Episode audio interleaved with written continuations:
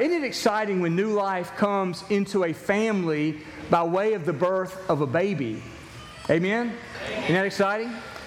Likewise, as we celebrate today, it's also exciting when new life comes into the kingdom by rebirth or being, as Jesus says in the Bible, born again. When a baby is born into a family, our hope is that that baby will grow up to be healthy and beautiful and strong. And likewise, when a person is reborn into the kingdom and the family of God, our hope and prayer is that that person will grow to be beautiful and healthy and strong in their faith and in the Spirit. I want you to listen to uh, some Bible verses that speak about this expectation of health and growth for you and I as believers in Christ. For example, in Jude in the New Testament, verse 20 and 21, it tells us to build yourself up in the faith, build up, grow up. In Matthew 28, verses 18 to 20, Jesus says that we're to go and make disciples or followers or converts to bring people to faith in Christ. In 1 Peter 4:10 it says, "Use your gift to serve others, to bring them into the family of God." And in Ephesians chapter 4, it tells us to speak the truth in love so that the church will grow and become not only more numer- numerically large, but more uh, spiritually large and mature as we go along as well. At Ridgecrest Baptist Church, we've adopted a mission statement. You see it at the top of your bulletin every Sunday. It's on the screen behind me. I'd like to ask you to stand with me. We're going to read this together. Uh, I hope that you've read it enough where it's very familiar.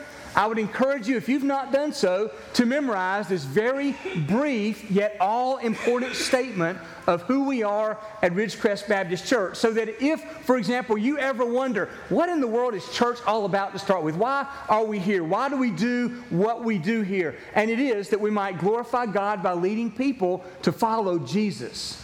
So would you read that statement with me? Ready? Here we go to glorify God by leading people to follow Jesus. Now, stay standing if you would. This is our mission and our mission statement.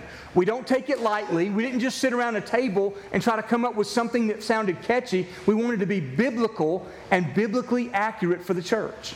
Now, in addition to adopting this statement as our mission statement of who we are and what we do, we've also adopted a four part strategy to carry out our mission statement. And those four parts are, are put into four different words. And you also see this represented in our church logo. You thought we were just trying to copy Microsoft Works. That's not what we were doing at all. We're trying to, to, to enumerate and to share who we are. We, our strategy is to connect, to grow, to serve, and to go. Would you say those four words with me? Connect, grow, serve, and go. Now, for the next several weeks, we're going to be talking about one of these strategy words, and the word is grow. We're going to focus on grow for the next several weeks. And our theme passage is going to be from 2 Peter chapter 3. You may have that on your Bible or on your cell phone or your tablet. You may have memorized it, whatever the case is. Uh, 2 Peter chapter 3. Today, we're going to look at verses 14 and 17 and 18 and you'll see them on the screen. I want to read the first two verses for you, and I want to invite you to join with me in reading verse number 18. I'll pause and you'll see it on the screen. Verse 18 is our theme verse, not just for today, but for the next several weeks. In 2 Peter chapter 3, starting at verse 14, believers, you and I, are encouraged this way. Therefore, beloved, since you're waiting for these, be diligent to be found by him without spot or blemish, and at peace. You, therefore, beloved, knowing this beforehand, take care that you're not carried away with the error of lawless people and lose your own stability. Verse 18 together. Would you read it with me? But grow in the grace and knowledge of our Lord and Savior Jesus Christ. To him be the glory both now and to the day of eternity. Amen. Pray with me. Our Heavenly Father, today may we, as always, seek to glorify you and lift up your name. May we today, as always, seek to grow in our relationship with you, that it might change our lives, and then that you might change the world through our lives for your glory for your sake, for your kingdom, for our blessing and our peace, our forgiveness of sin, and our eternal life, as we pray in Jesus' name. Amen. All right, please be seated.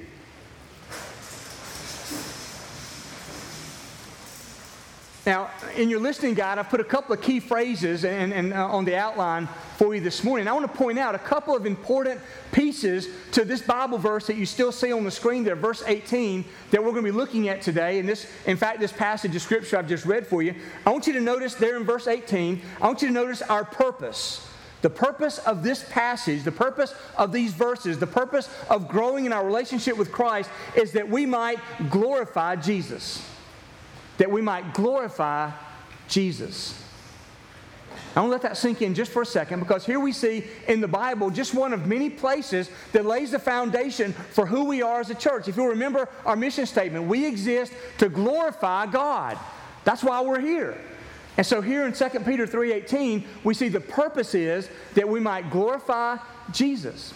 Then we also see a process laid out for us there in verse 18. And the process is that we might grow in His grace and His knowledge our process given to us by the Bible and then carried out in the local church as we seek to connect, grow, serve, and go. The grow part is so vitally important. And the grow there, if you were to look at the original language, this was written in the language of Greek, you'll, you'll notice that this is a present tense, continual tense, which means, in essence, that, that it's saying here, continually grow in the grace and the knowledge of our Lord and Savior Jesus Christ. Don't just say, I went to vacation Bible school when I was 10, I went to Sunday school when I was 15, and I've been going to church uh, for many years, but, but, but I, I learned a lot of things in the past, but be able to say that today I am growing in my faith, in my knowledge of Christ, in my relationship with Christ.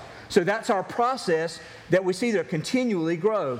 But then also notice in verse 17, there's a danger a danger for you and I as believers. And the danger is instability. Now, what do you mean by instability? Simply this that there are those forces that if we're not careful to guard ourselves and to take proactive measures, there are forces out there that seek to destabilize you and I as Christians. There are forces out there that seek, if you will, to knock us off of our foundation and draw us back into to, to evil and darkness of sin. There are forces out there that seek to, to knock us out, if you will. There in verse 17, it says, Knowing this beforehand, take care that you're not carried away with the error of lawless people and as a result lose your own stability. Losing stability is a danger for you and I as believers in Christ. As we celebrate baptism today, the entering into the Christian life, the, the profession of faith for a believer, we, we want to be very careful to celebrate, but also very careful to elaborate and make sure that people, you and I, and, and those just baptized, that they know that there are forces out there that are working against us. Now, the good news is we also have a force that's within us that's greater than any force out there trying to destabilize us. But if we're not careful, we can give in to those forces. And so, so with that danger, I want you to notice the danger comes from people with error. It says it very plainly in verse 17 those with error. They, they, they, are, they are off in their judgment, they're off in their authority, they're off in their teaching. They teach differently than what the Bible says. But not only are they with error, but they are without authority. They're lawless.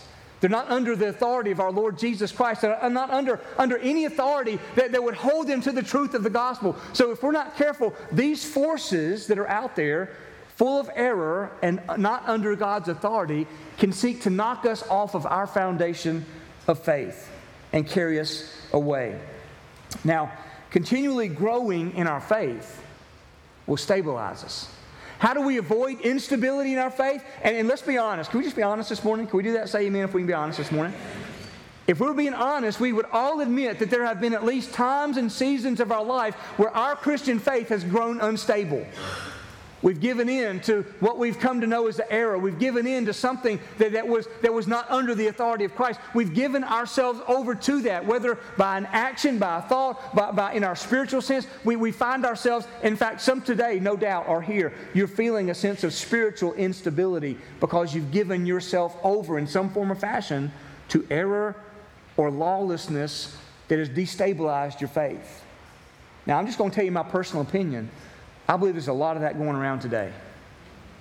As I look at the spiritual landscape across our nation, as I hear the statistics coming in from churches that are, are declining and churches that are, are struggling and churches that have lost their way in the things that they're teaching, it amazes me sometimes how far away, even churches, so called Christian churches, how far away they're getting away from the truth of the Bible. It's not that they disagree with me, they're disagreeing with the Bible. And so, so we live in that kind of a world today where we're called to be careful and to be mindful and to continually make sure that we are growing in grace and growing in knowledge. Somebody said the Christian faith is like riding a bicycle. As long as you're moving forward, everything's fine. But when you come to a standstill, you fall over.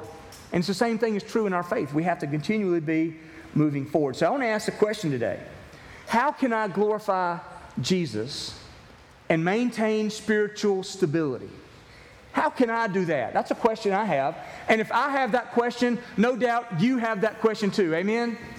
No doubt you have that question too. Amen? Amen? You're wondering, how can I be stable in my faith and grow in my faith? You're wondering that as you walked in this morning. Am I right? Yes. Thank you. The answer is we grow continually in our faith. I want to take just a few minutes this morning and, and introduce you to this theme that we'll be looking at for the next several weeks and introduce you to uh, a way and a pattern that you and I can engage in growth, growing in our faith. G R O W. Notice the words underneath there uh, gather, renew, observe, and worship. I want to encourage you starting today to, to, to remind you, if you're already doing this, to encourage you, if you've not been doing this, to make sure that, that you are going to commit yourself to growing as a believer by gathering, renewing, observing, and worshiping. And you're thinking, what does that mean? Let's take a few minutes this morning and let's talk about it. I've got till 2 o'clock before I have another appointment, so I will get you out before 2 o'clock. It'll be significantly before 2, but we'll, we'll get you out before 2 o'clock. Notice the first letter there in your listening guide as well as on the screen. The first letter is the word G, and that's going to stand for gather. It is vitally important for you and I together, both of us, individually and together, that we gather together with other believers on a regular basis if we're going to grow in our faith and maintain a spiritual stability. Gathering is a must, not just because I'm saying it, Scripture teaches it, and experience uh, demonstrates it as well. I want you to notice in the Old Testament, there are too many scriptures to, to point out, but in the Old Testament, time and time again, God commands his people to gather together. There were certain feasts, there were certain holidays, there was the weekly gathering on the Sabbath. There were many times God commanded his people to come together and to worship him. And so, so it's important to know that's all throughout the Old Testament. In the New Testament, the church is called to meet together regularly in order to promote the growth of the church. The numerical growth, yes, but more importantly, the, the, the, spiritual maturing growth that will lead to a numerical growth. Numerical growth should be the, the output of those who are growing in their faith and in their knowledge of Christ. I want you to listen to some Bible verses that compel us to gather. For example, Psalm 100 and verse 2 says, Come into his presence with singing. Come into his presence. Now, that could be individually as you spend your time with the Lord day in and day out, but it also applies to us together as believers to gather together with singing that we might praise Him. Hasn't the music today been awesome? I love the music today. Thank you, Al. Thank you, Hubert. Thank you for, for all of you that participated in that today. And as we end on a, on a, great, on a great song as well, just know that there's, there's a coming together and there's a singing that goes with that that helps us to grow in our faith. Whether it's a, a, a, new song that you've never heard before or a hymn of the faith that's been around for generations and hundreds of years, the content of the words has, for, for all of history, encouraged those who call on Christ to grow in their faith, to be able to say it, to sing it, to repeat it.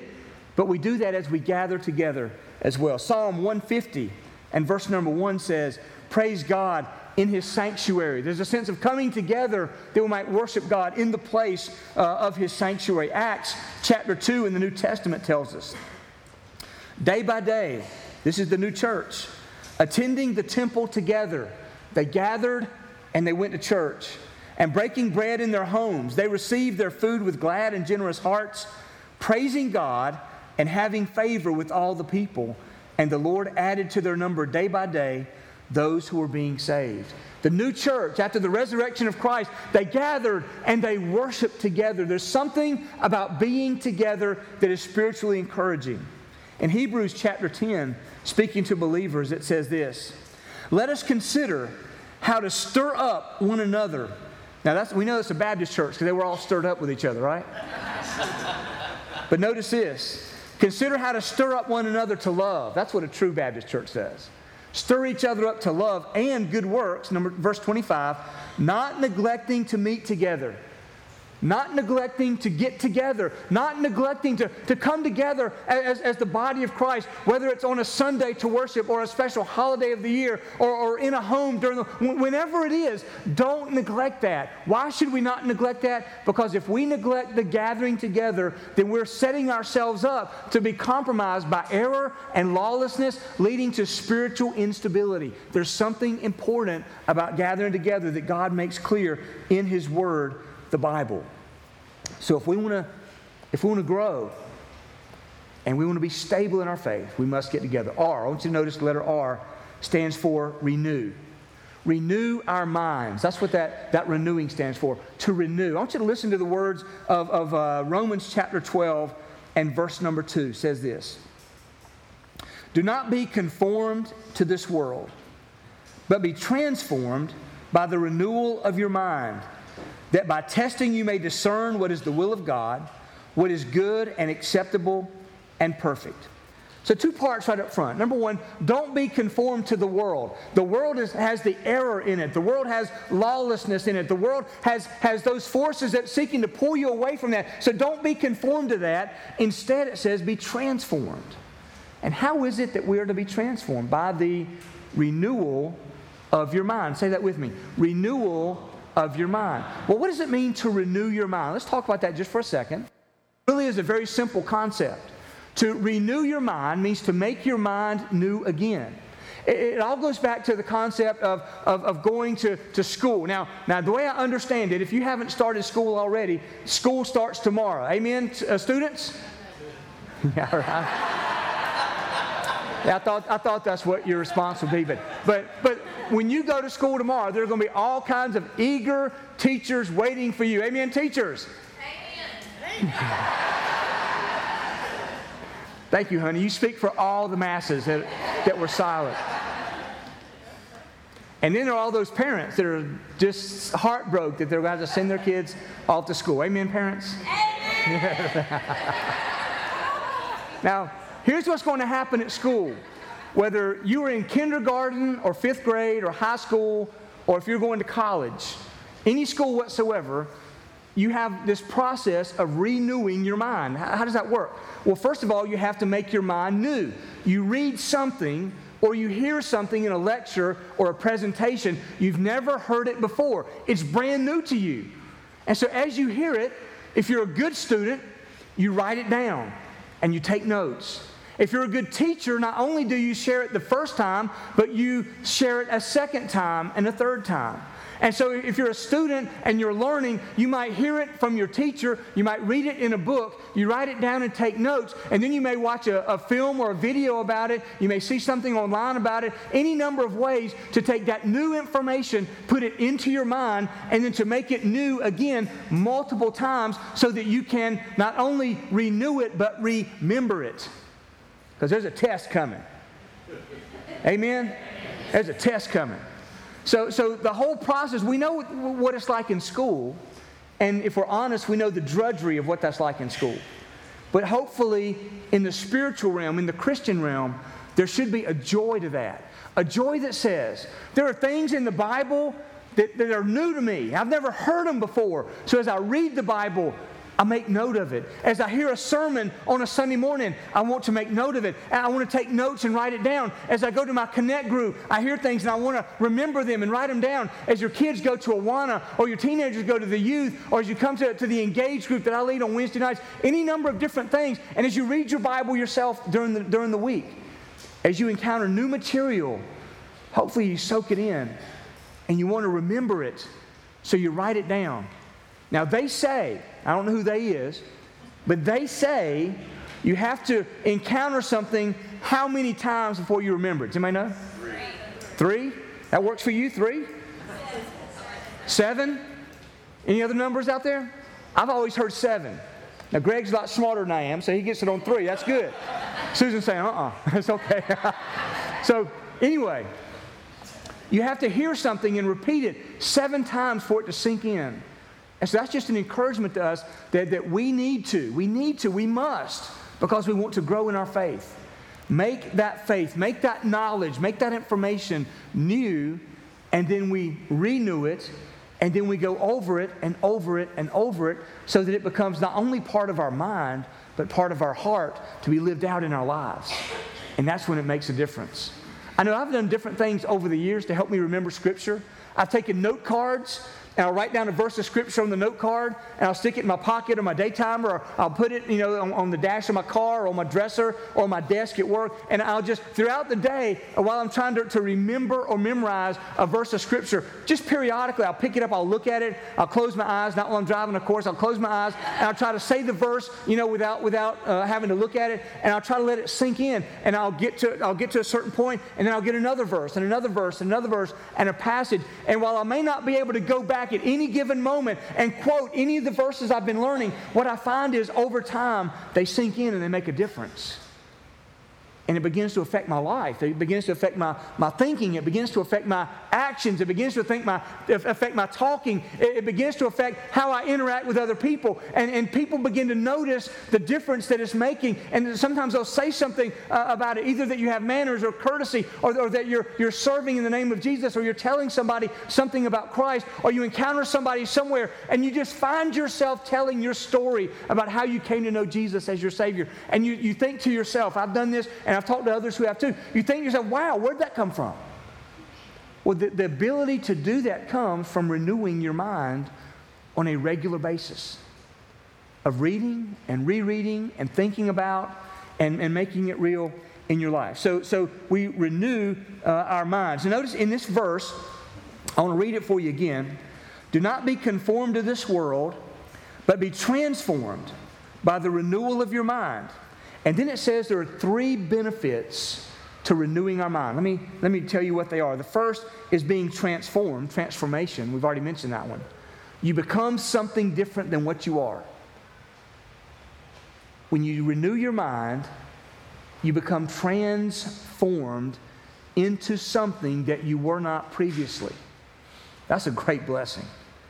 And then it goes on to say that by testing, and there's the second one, you may discern what the will of God is, what is good and acceptable and perfect. So the first benefit is transformation, the second is spiritual victory. And the spiritual victory comes uh, by way of testing. Your faith is tested regularly. Can anybody say amen to that? Amen. Teachers, tomorrow, your faith will be tested regularly. Amen? When you go to work tomorrow in your job, your faith will be tested. Amen? Isn't that right? When you talk to certain people, and you know who they are. You don't have to call their name, but when you talk to certain people, your faith is tested regularly. Amen? Isn't that right? When you encounter certain situations, just you in your heart, you're tested regularly, aren't you? I am too. And so when those tests come, the spiritual victory comes because we've been renewing our minds and we're now ready to face that test. And there are tests that we know, you know, I, I, here's what I, I love the teachers in school that would say something like this Tomorrow, we're going to have a pop quiz. Teachers, I love you when you say that. You know why? Because for the first time, I'm going to look at the material so I can be ready for the pop quiz tomorrow, right? I know it's coming. The teachers that I did not like at all were teachers who you walk in and you sit down and they say, Get out a piece of paper and write down from 1 to 10. We're having a pop quiz unannounced. That's not good, teachers. I just want to tell you that's not good. In life, most of the tests in a spiritual battle that you and I face are unannounced. And so it behooves us to make sure that on a regular basis we are renewing our minds so that when that test comes, there can be a spiritual victory. So, the first benefit of that transformation, the second is spiritual victory, and the third is uh, uh, discerning God's will, that you may be able to discern the good and perfect purpose and will of God for your life. You ever been at a crossroads? you ever been at a crossroads? Just me? That's okay, I'm the only one. A crossroads, you got to make a decision. Do I go this way or that way? Do I, do I take this job or that job? Do I, do I go to this school or that school? Do I, do I study or go to the ball game? Do I, you know, all these different, different crossroads of life that we face. Do I give in to this temptation or do I stay true to my faith? If I stay true to my faith, I'm going to be ridiculed by those who are tempting me. If I give in to the temptation, I'm going to, to, to be, to be, I'm going to violate my, my spiritual convictions. Crossroads. How do we know what to do at the crossroads? Renewing our minds allows us to get to those crossroads of life that we all face all the time and know what to do. To be able to discern, to know, to have knowledge of, to have the leadership of God's Spirit, to, to, to, have, to be able to discern the good and perfect will of God. In this circumstance that I'm in, I may have six options. Lord, help me to know which one is yours, which one is best. Sometimes it's a clear choice between good and evil, and we know the right choice. It's just a matter of making the right choice. But sometimes the crossroads is a matter of something that's good over here and good over here. Which one is God's will for me?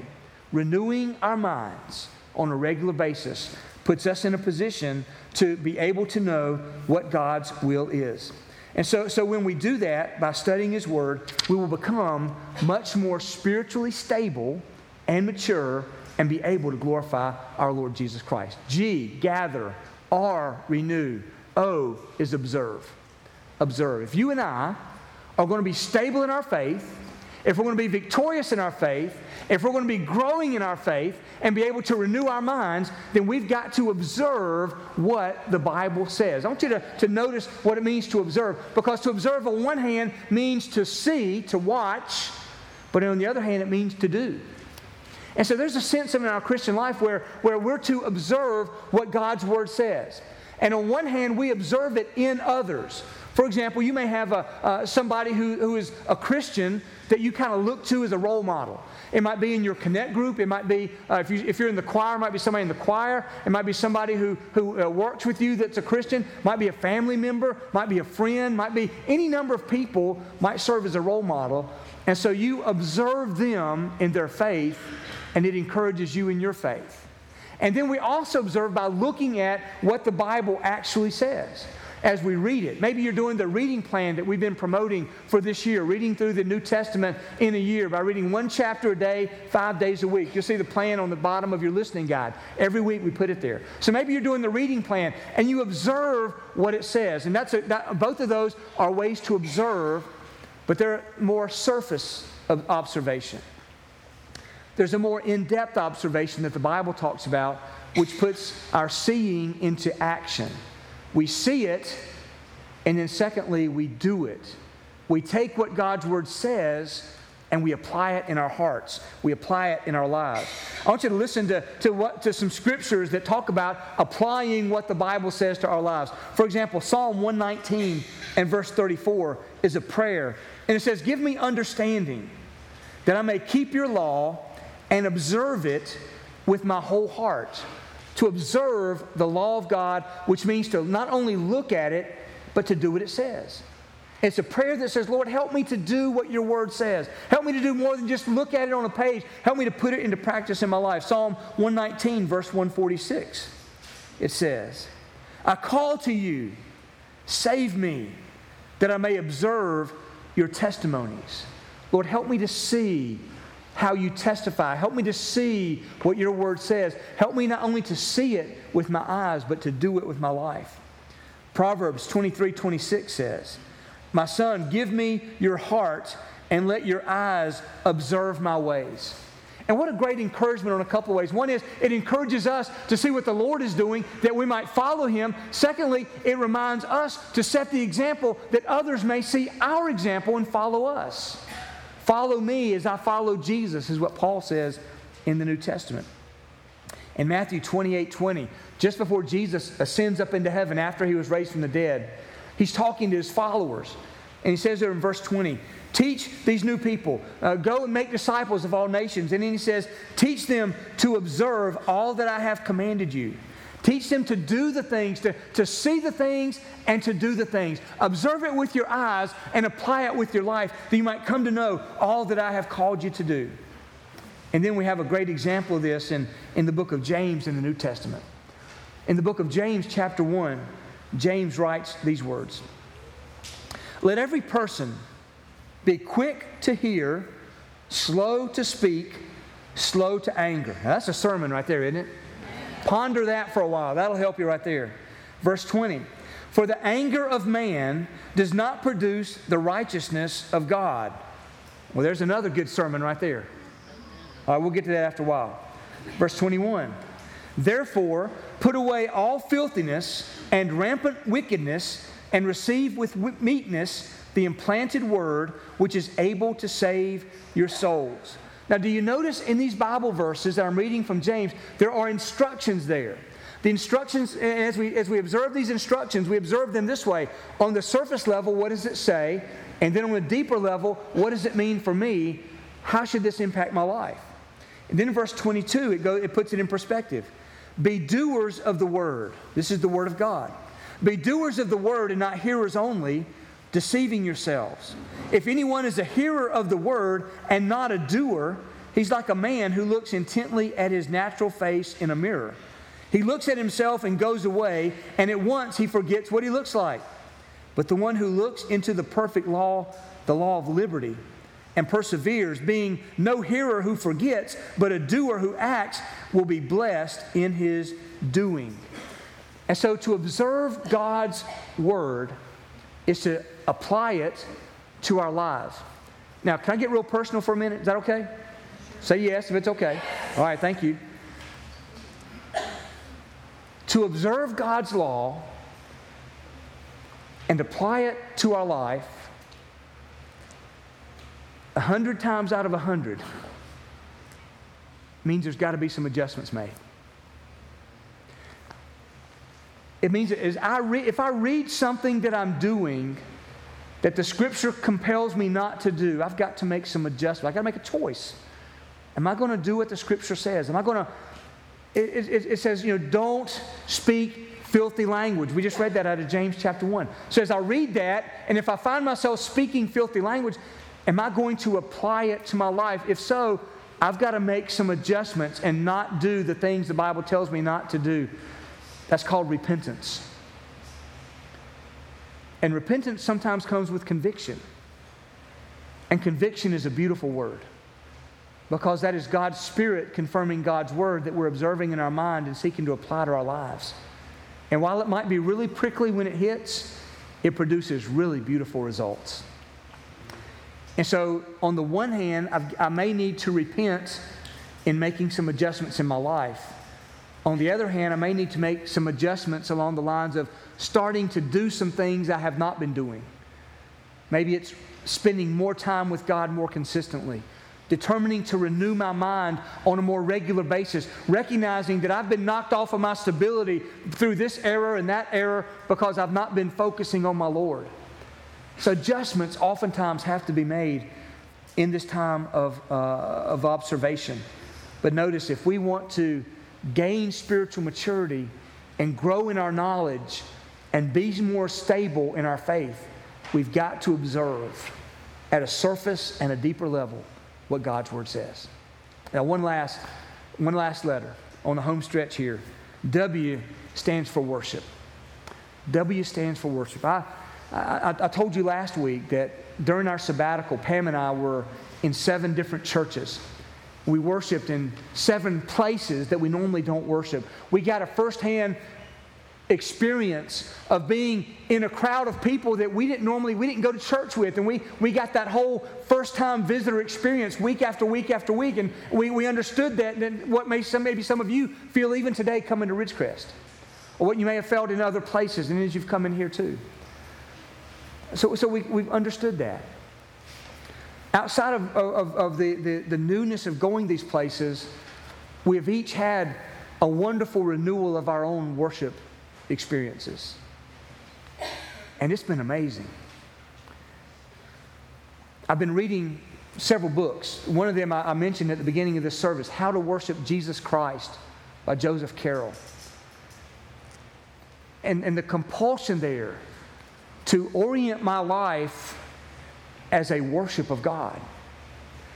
To, to make sure that, that, that worship is not something that I simply attend. If, if my worship experience is simply attending, that's better than not attending, but it's nowhere close to what God has for me. And for me personally, if I'm just going to be honest with you, I had to, I had to confront and repent and adjust, making sure that my approach to worship is not just something I'm standing here and leading, but something that I'm personally experiencing during the week and on Sundays. And coming to the Lord and saying, Lord, I, I don't want to simply stand up and talk to other people. I want you to speak to me through the music through the, the encounters with people, through your word. And I've had a great time these last several weeks of renewing my worship experience with the Lord. And it's a reminder to me, as it should be hopefully a reminder to you, we have to make sure that our worship is where it's supposed to be on a personal level and also by being a part of a worshiping church. You know, I've heard it said before, and I've read this. Many people view worship as theater. And here's what I mean by that. They picture the whole theatrical experience. And in a, in a theater, you've got the audience, you've got the performer, and off to the side, you've got the prompter. You often don't see the prompter. The prompter is making sure the person on the stage remembers their lines. So, those three. Most people have this view of worship that the congregation is the audience and that the pastor is the performer on the stage and that God is off to the side prompting the pastor, and that the pastor is performing for the people. And that is completely wrong. Worship is theater, yes, but in true worship, God is the audience. The pastor is the prompter, and the congregation are the performers. So that as you worship God. He is sitting back and he's, he's watching you, not to make sure that everything is perfect and that you do everything just right. No, he's looking for your heart. He's looking for, for you to engage with him. He's looking for you to, to please him. He's looking for you to serve him. He's looking for you to sing praises to him. And he wants, he's waiting and wanting to give you not just an applause, but a standing ovation and for a tear to come out of his eye and say, That's my child. That's the one who's worshiping me. And listen, if we'll get a hold of that, it can change our worship, can it not? Listen to some Bible verses about worship. Psalm 29, verses 1 and 2.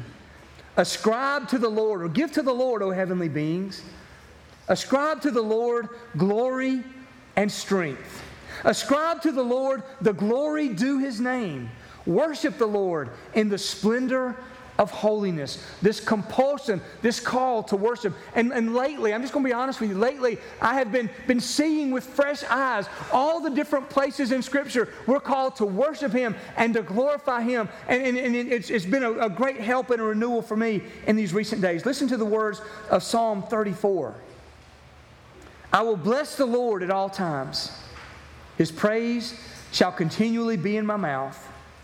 My soul makes its boast in the Lord. Let the humble hear and be glad. Oh, magnify the Lord with me. This call that says, Come, let, us get together and worship the Lord.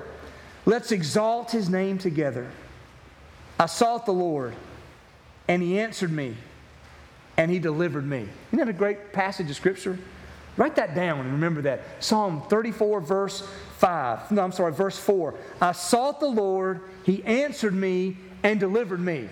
That's a great verse of Scripture. Those who look to him are radiant, and their faces shall never be ashamed. This poor man cried, and the Lord heard him and saved him out of all his troubles. Oh, taste and see that the Lord is good. Blessed is the man and the woman and the boy and the girl who takes refuge in him. Oh, fear the Lord, you his saints, for those who fear him have no lack. The psalmist wrote in Psalm 63 of his desire to kind of reconnect with God in worship. And maybe this exhibits maybe where you are today uh, in Psalm 63. Oh God, you are my God. Earnestly I seek you. My soul thirsts for you. My flesh faints for you in a dry and weary land where there's no water. So I looked upon you in the sanctuary, beholding your power and your glory. Because your steadfast love is better than life, my lips will praise you.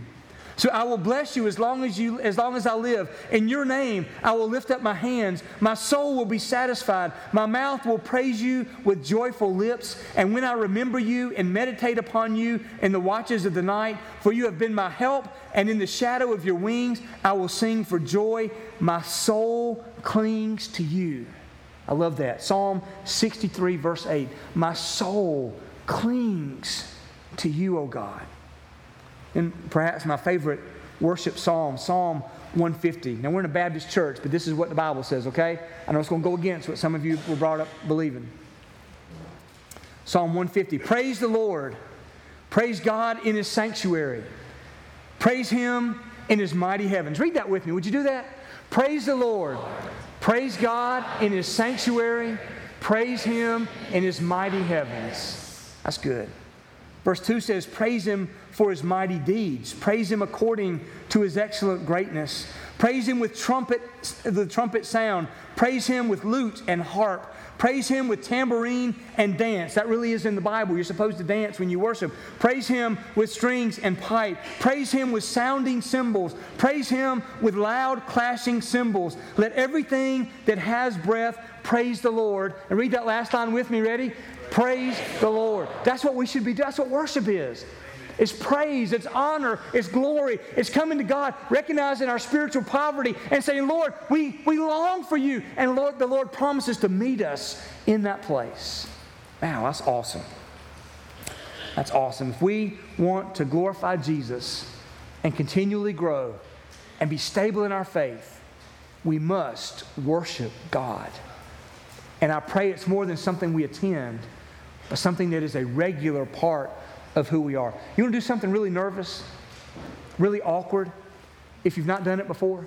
Just spend some time with the Lord. Just you and the Lord. Get alone by yourself in a closet, under a tree, out by yourself somewhere, and just begin to, to, to repeat and to, to read some Psalms and to look up to the Lord. And if you're not used to doing it, raise your hands to the Lord and just spend some time praying and praising that way. It's, it's amazing what can happen when we determine that that's what we're going to do. And not just by yourself, but when you come together as a church also. I want to, I want to encourage you today. Guys, coming up here for our last song, if you would. I want to encourage you today to determine to grow, to determine to step forward in your, in your spiritual life. That wherever you are, I, I want to encourage you today that, that you will say to yourself and you'll say to the Lord, Lord, I want to grow. I want to be stable. I want to be strong. I want to be growing. And so, Lord, today I want to give myself to you, and, and I want to, to commit to gather with other believers, whatever that looks like. I want to commit to renewing my mind on a regular basis and, and going over and to thinking about what your word says. And Lord, I want to commit to observing what your law says, what your word says, by watching others and then doing it myself and then letting other people see me live it out. And Lord, I want to worship. I want to worship. I want to, be in your presence. I want to, to, to, sing praises to your name. I want my heart to be, to be longing and thirsting for you. And I want it to, to be satisfied by you, Lord. And I want to be able to, to, to raise my hands and clap my hands and, and, and, and, and, and do whatever you've called me to do so that I might acknowledge who you are.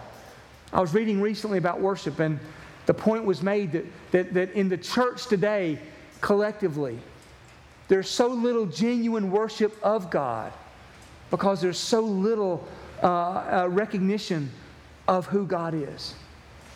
And I believe that's very true. And I want that to change in my life. And I want it to change in your life. Amen. And I want it to change in our life. What does that look like, Pastor Mark? It's like a bunch of people who love Jesus. That's what it looks like. So today, I wonder if you'd be willing to say, Lord, I want to grow. I want to grow. And, and I'd, be, I'd be remiss if I didn't pause for just a second and say this point. You're never going to be in a position to grow in your faith until you first establish your faith. The, the men and women you saw baptized today were professing that there was a turning point in their life where they made faith their own. They weren't just an attender. They weren't just, you know, peripherally on the outside. They weren't just going through the motions, but that Jesus became real to them. They said, they, they were able to say to the Lord, Lord, I know that you love me and you made me in your image, but Lord, I know that I've sinned against you like everybody else who's ever lived. I have violated the laws of God and I'm under the, the judgment and the wrath of God for my sins. But God, I know that even when I was at my worst, you still loved me so much that you sent Jesus, your only Son, into the world who died in my place and died for my sins. And on the third day was raised from the dead that I might have eternal life. It's not enough just to hear it or even to know it, but you've got to believe it. And I wonder this morning, I can't help but think in a, in a, in a room this size, there, there's, there's one or two or five or 10 or 20 people who've never come to that place in their life. And I want to tell you, today can be that day.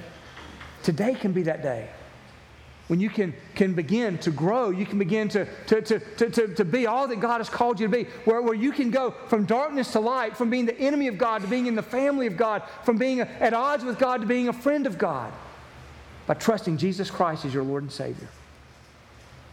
And just before we conclude the service, I wonder right now if everybody would just bow your head and close your eyes. And if you're here today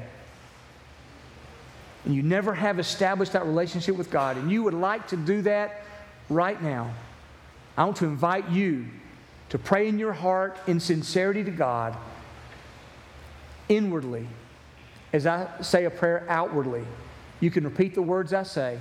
It's not a magic formula, but in repeating these words sincerely to God on the authority of the Bible, the Lord promises to forgive sins, save souls, and grant eternal life to all who will believe. So you pray along these lines Dear Lord Jesus, I thank you that you love me.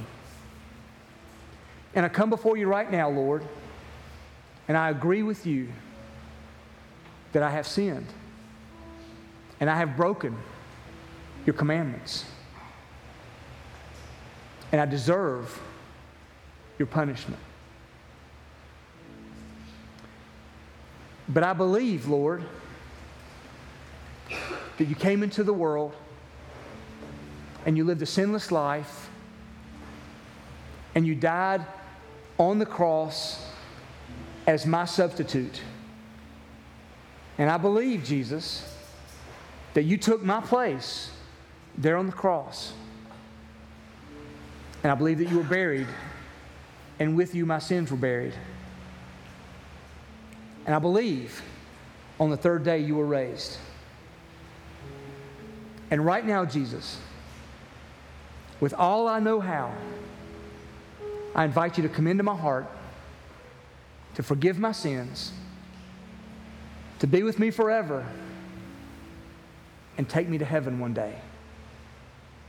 Thank you, Jesus, for saving me.